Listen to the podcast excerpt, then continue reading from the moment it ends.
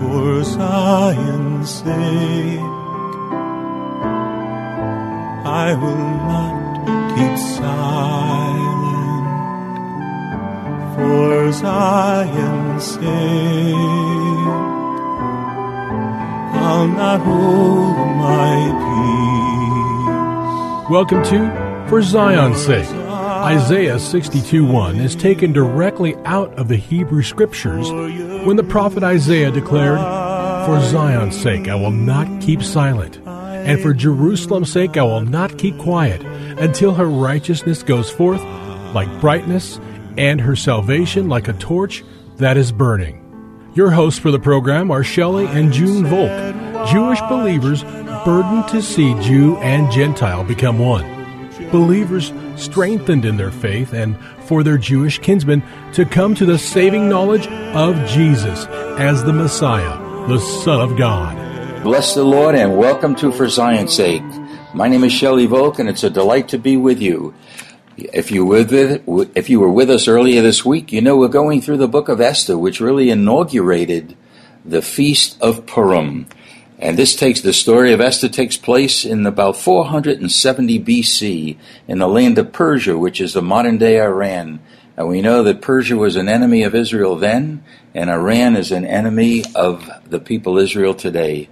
In chapter 1, we saw that after 180 days of a feast that King Ahasuerus conducted, he added another feast to it for seven days, in which he invited his wife to come and display her beauty. And because she refused, the king wanted another queen. And in chapter 2, we saw that all the young virgins in the land were brought in so the king could select a new queen. And in chapter 2, as we read yesterday, it says in chapter, chapter 2, verse 5, Now there was a Jew in Susa, the capital, whose name was Mordecai, the son of Jair, the son of Shimei, a, son, a Benjamite, and he brought with him his young a cousin whose name was Esther, a beautiful young lady, and she was one of the women that was brought into the harem to, you might say, to audition to be the new queen. And as the Lord would have it, because He is a sovereign working God, Esther was chosen to be the queen because the king, as it says in verse 17 in chapter 2, loved Esther more than all the other women. And there's a proverb, specifically chapter 21, verse 1, that says, The king's heart is like channels of water in the hand of the Lord. He turns it wherever he wishes. And then at the end of the chapter, we saw that Mordecai, in chapter, verse 21, it says, In those days, while Mordecai was sitting at the king's gate, Bigthan and Teresh, two of the king's officials from those who guarded the door, became angry and sought to lay hands on the king. Well, Mordecai overheard this plot and these two men were brought in and hung on the gallows because they attempted to kill the king. Now let's launch into chapter 3 in the book of Esther. After these events, King Ahasuerus promoted Haman, the son of Hammedatha the Agagite, and advanced him and established his authority over all the princes who were with him. So Haman was like the uh, prime minister.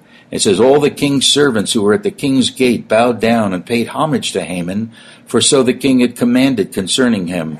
But Mordecai neither bowed down nor paid homage. We need to remember that Mordecai was a Jewish man out of the tribe of Benjamin, and he was not going to bow down or pay homage to anybody but the king of Israel. Verse 3 Then the king's servants who were at the king's gate said to Mordecai, Why are you transgressing the king's command? Now it was when they had spoken daily to him, and he would not listen to them, that they told Haman to see whether Mordecai's reason would stand, for he had told them that he was a Jew.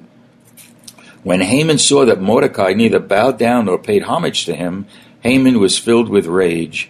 But he disdained to lay hands on Mordecai alone, for they had told him who the people of Mordecai were.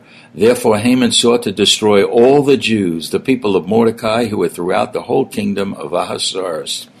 In the first month, which is the month of Nisan, this is in the Hebrew calendar, in the twelfth year of King Ahasuerus, Pur, P-U-R, that is the lot, was cast before Haman from day to day and from month to month until the twelfth month, that is the month Adar.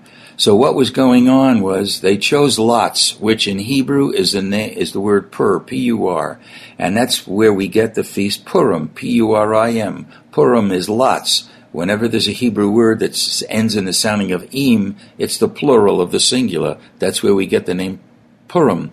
And they chose lots and they were going to destroy all the Jewish people in the land on the 14th day in the month of Adar, which was the 12th month. And then we come to a very significant verse which has an incredible application for us today. I'm looking at verse 8 in chapter 3. Then Haman said to King Ahasuerus, There is a certain people scattered and dispersed among the peoples in all the provinces of your kingdom. Their laws are different from those of all other people, and they do not observe the king's laws, so it is not in the king's interest to let them remain. And going into verse 9, we read this If it is pleasing to the king, let it be decreed that they be destroyed, and I will pay 10,000 tal- talents of silver into the hands of those who carry on the king's business to put in the king's treasuries. So let's stop here and realize what is going on. Haman went to the king, and here's what he said There is a certain people scattered and dispersed among the peoples in all the provinces of your kingdom. Their laws are their laws, L A W S, are different from those of all other people, and they do not observe the king's laws, so it is not in the king's interest to let them remain. This is a powerful portion of scripture, and I want to bring it into um, our thinking today. The Jewish people were not called to be part of the nations. In fact, and it's going to be ultimately fulfilled, they have been called to be a blessing to all the nations. They are God's chosen people. The people of Israel are the apple of God's eyes. And they were not to be part of the world system that existed then. But the church today, made up of Jew and Gentile believers, are not supposed to be part of the world system either. The Word of God speaks in the in the first epistle of John, love not the world or the things of the world. So just as Israel was called to be a separated people unto God, so is the church today to be a separated people of God as well, to be a witness that we serve a living God. Now let's look at that uh, verse a little closer.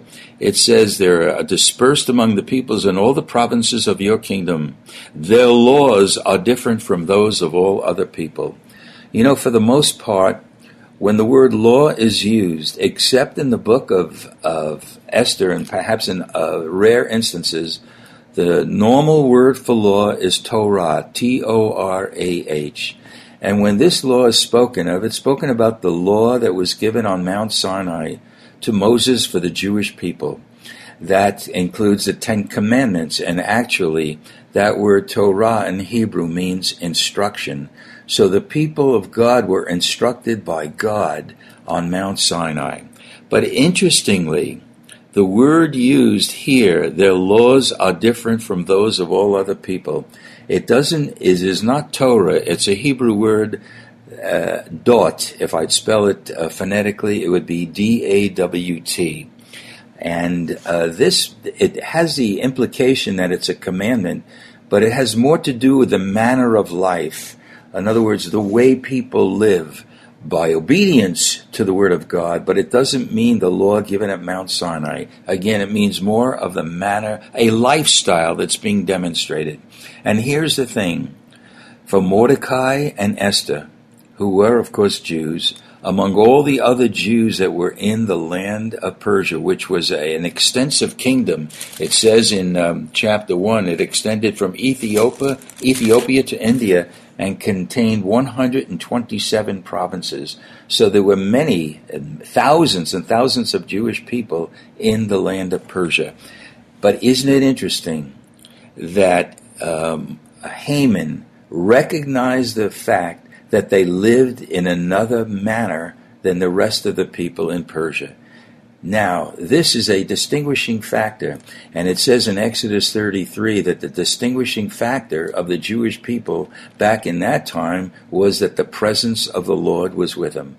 And you know, my brothers and sisters, that should be the distinguishing factor of you and I, born again believers, both from Jewish and Gentile backgrounds, living in another manner of life that would be easily recognizable.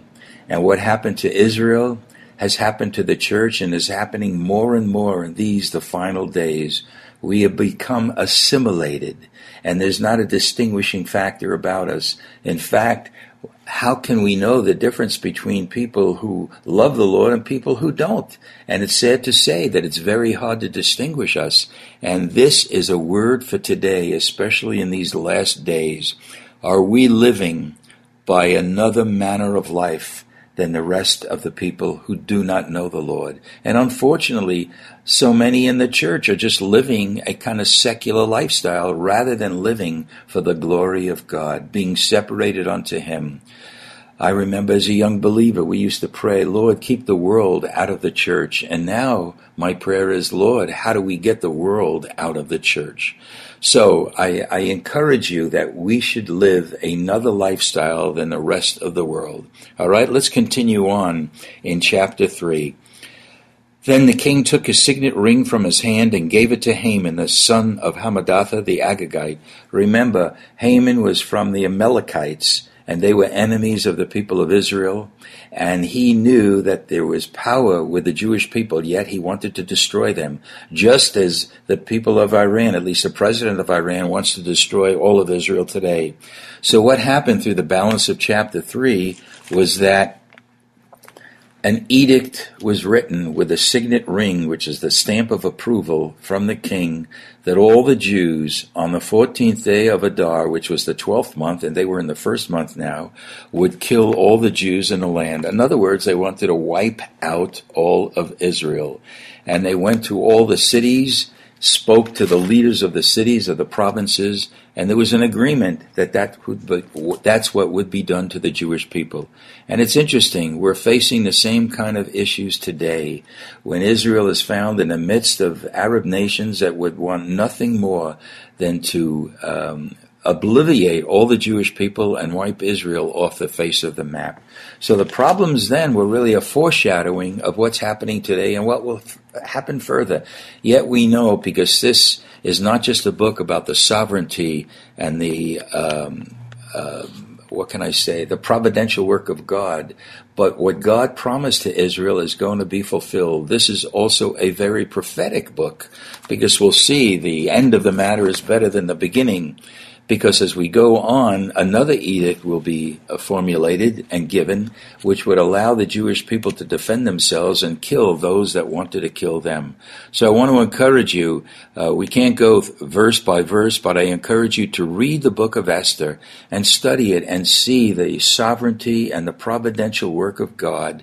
And as you get to the conclusion of the book, you'll see that it's a prophetic picture of what is going to happen in the end days when the Antichrist will raise anti Semitism to such a level that we've never experienced before, even worse than a Holocaust. But God will come and defeat the enemies of Israel, which will welcome the coming of the Messianic age. So please read this book and we'll continue with chapter 4 tomorrow. Father, I pray that this has been a blessing to our hearers and that they will understand the call of God upon the people of Israel for these end days. I pray that in Jesus' holy name. Amen.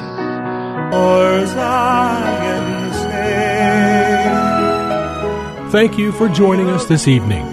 If you would like to get in touch with Shelley and June, you can write to them at P.O. Box 1784, Scottsdale, Arizona 85252. That's P.O. Box 1784, Scottsdale, Arizona 85252.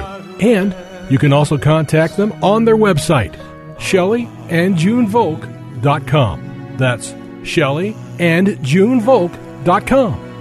Until next time, the Lord bless thee and keep thee. The Lord make his face to shine upon thee and be gracious unto thee. The Lord lift up his countenance upon thee and give thee peace. This program was sponsored by the Psalm 127 Fund.